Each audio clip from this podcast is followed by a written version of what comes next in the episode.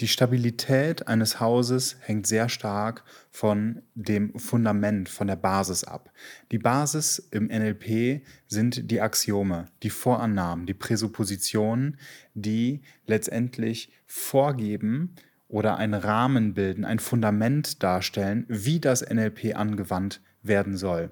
Ohne dieses Fundament ist der Einsatz des NLPs, dieser vielfältigen Techniken und Möglichkeiten, Methoden gar nicht denkbar. In dieser Folge werden die ersten vier Axiome des NLPs vorgestellt und eine Möglichkeit eröffnet, wie du sie in deinem Alltag anwendest. Herzlich willkommen bei meinem Podcast NLP für Fortgeschrittene. Mein Name ist Malte Nissing. Ich bin unter anderem NLP-Trainer und möchte dich mitnehmen in die Tiefen des neurolinguistischen Programmierens. Dabei beschränke ich mich nicht nur auf die einzelnen Tools und Formate des psychologischen Werkzeugkastens, sondern diskutiere und kritisiere auch immer wieder aktuelle Hintergründe rund um das Thema Persönlichkeitsentwicklung und Coaching. Gerne lasse ich mich dabei auch von deinen Perspektiven und Fragen inspirieren. Dazu findest du eine Kontaktmöglichkeit in der Beschreibung des Podcasts. Und nun wünsche ich dir erst einmal viel Spaß mit der neuen Folge.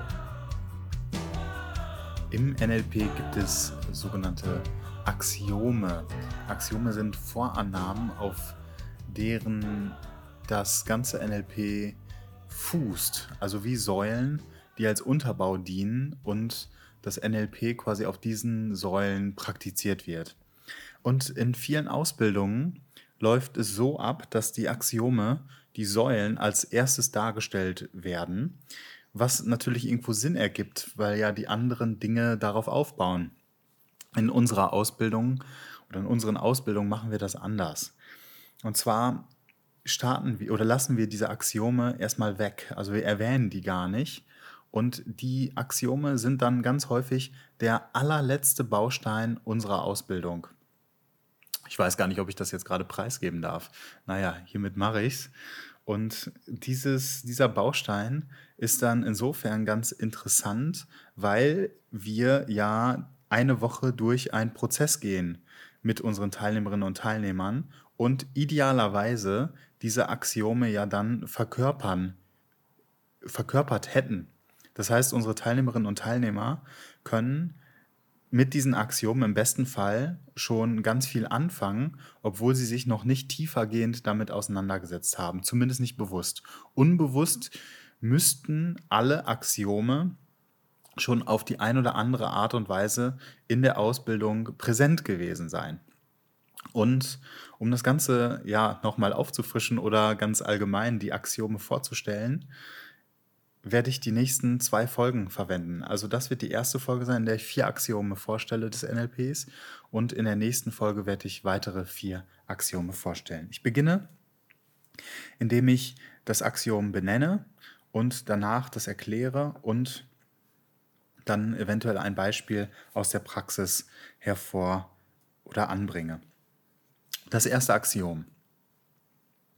Die Fähigkeit, den Prozess wie wir Realität erfahren, zu ändern, ist oftmals nützlicher, als den Inhalt der Erfahrung von Realität zu ändern.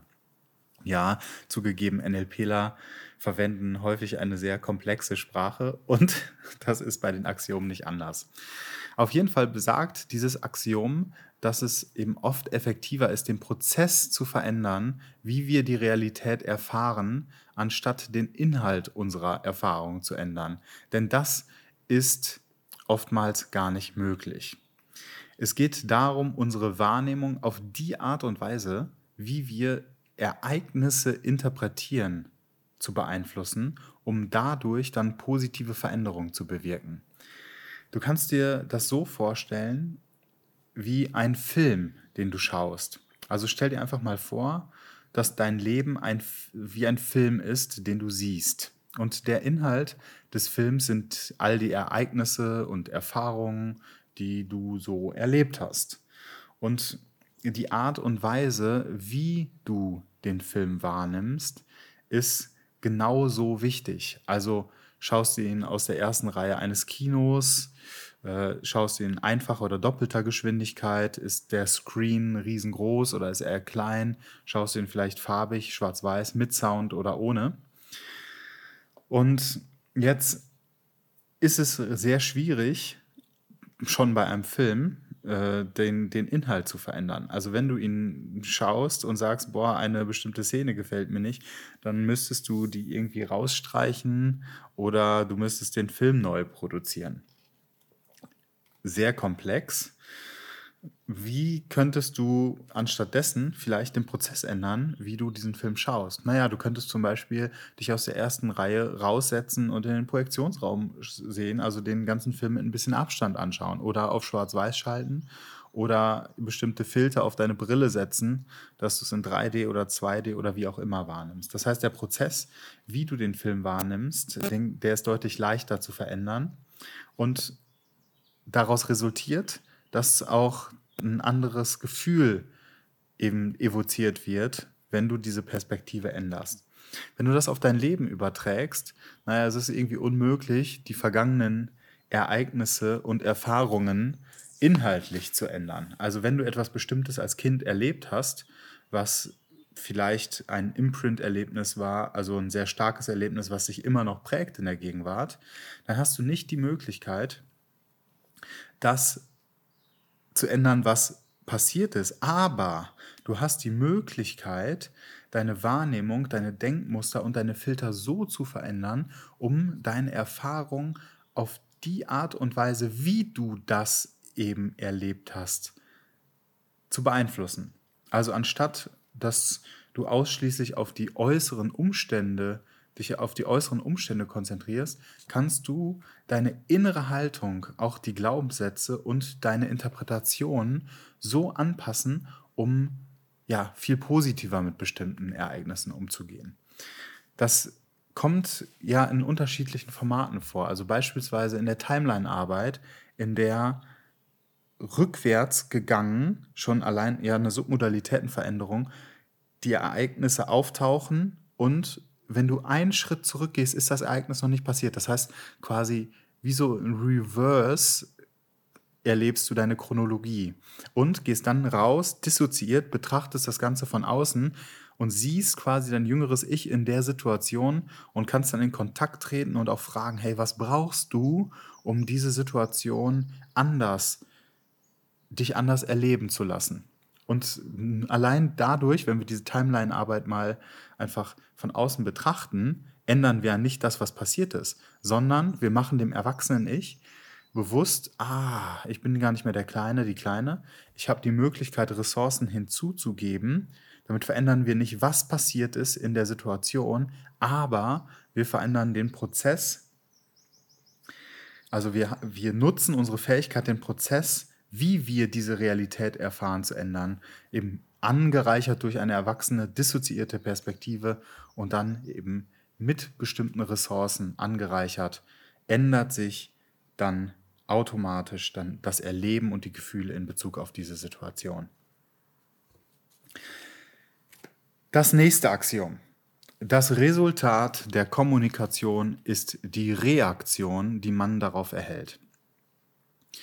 Dieses Axiom besagt, dass das Ergebnis oder der Erfolg einer Kommunikation nicht nur von dem Gesagten abhängt, sondern vor allem an der Reaktion, die die Kommunikation bei der anderen Person hervorruft. Es betont also die Bedeutung der Empfängerseite und wie diese die Botschaft interpretiert und auch darauf reagiert. Vielleicht kannst du dir das so vorstellen, wie das Werfen eines Bumerangs. Also stell dir einfach mal vor, du wirfst einen Bumerang in die Luft.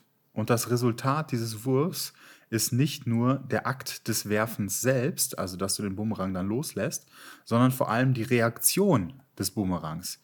Also je nachdem, wie der Bumerang fliegt, welche Bahn er einschlägt und wie er zurückkommt, erhältst du ja ein direktes Feedback, ein, also eine Reaktion auf deinen Wurf.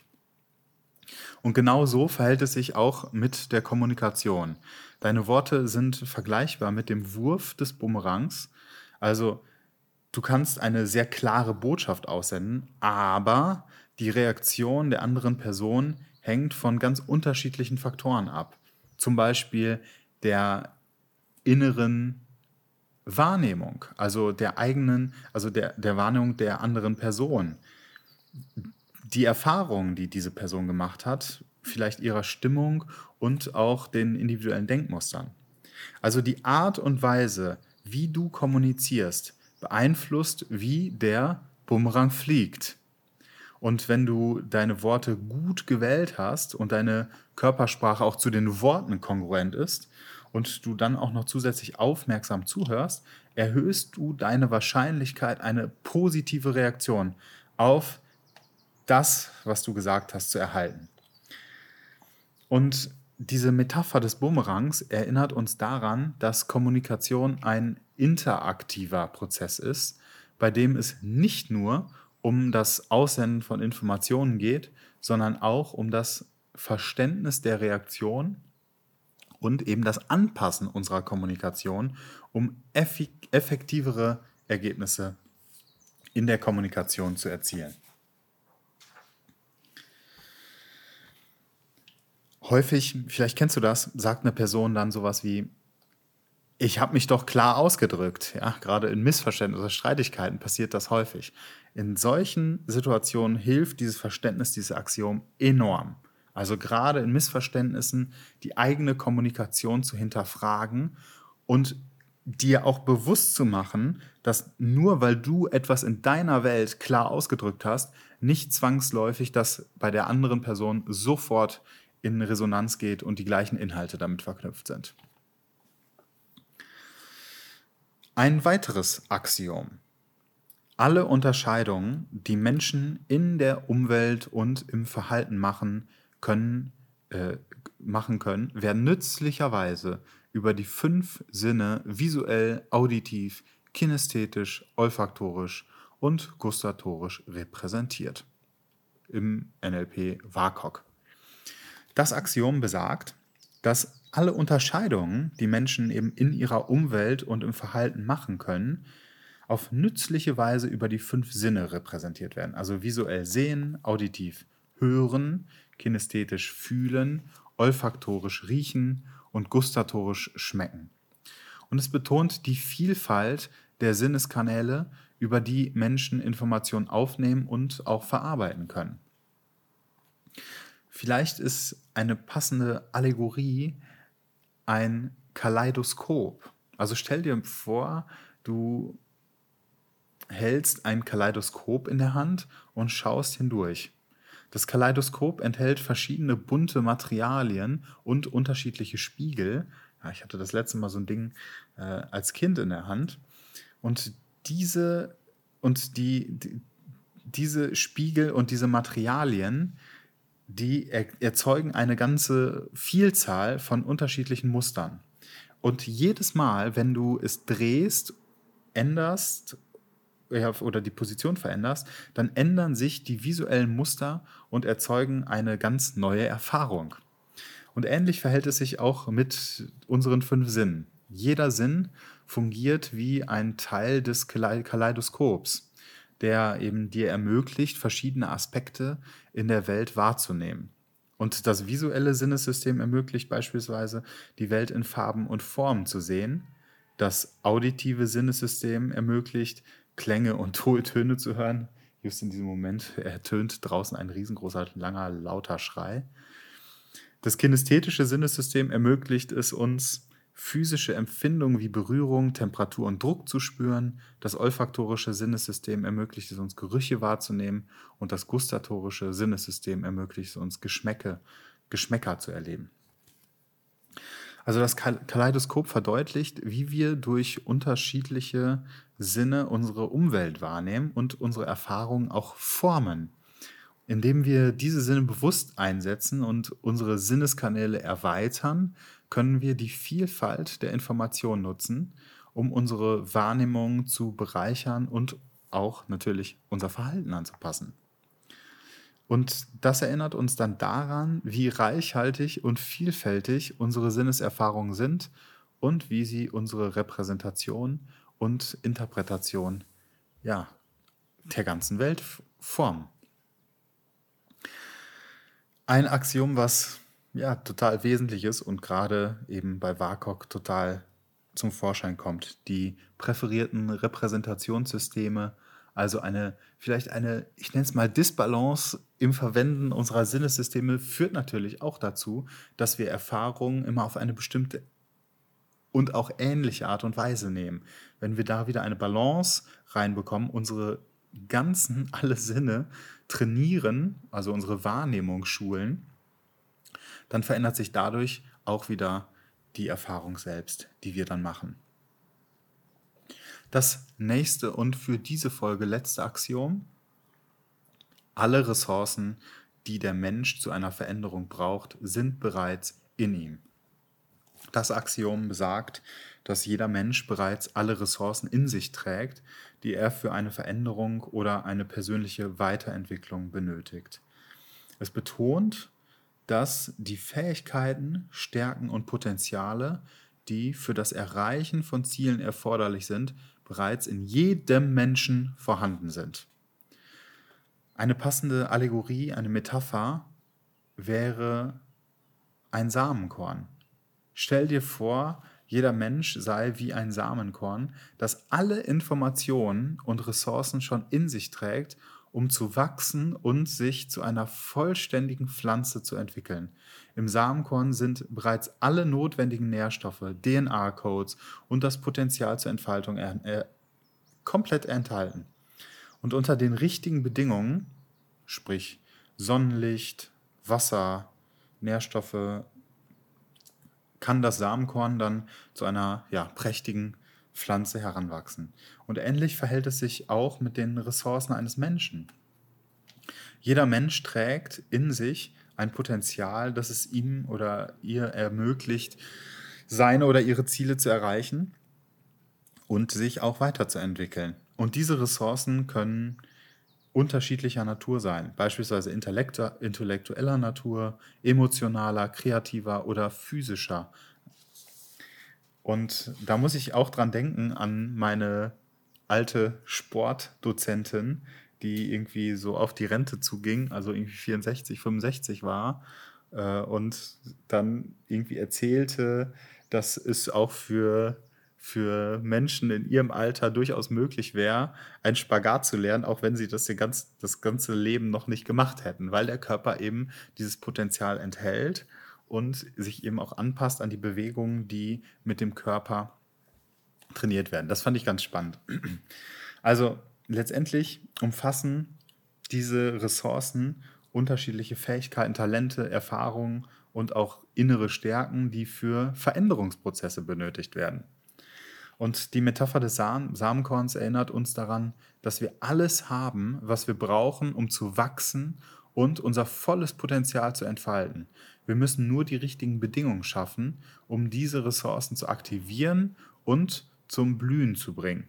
Also es ermutigt uns, in uns selbst nach Ressourcen zu suchen, sie zu erkennen und zu nutzen, um diese Ziele, um deine Ziele zu erreichen und um dich weiterzuentwickeln.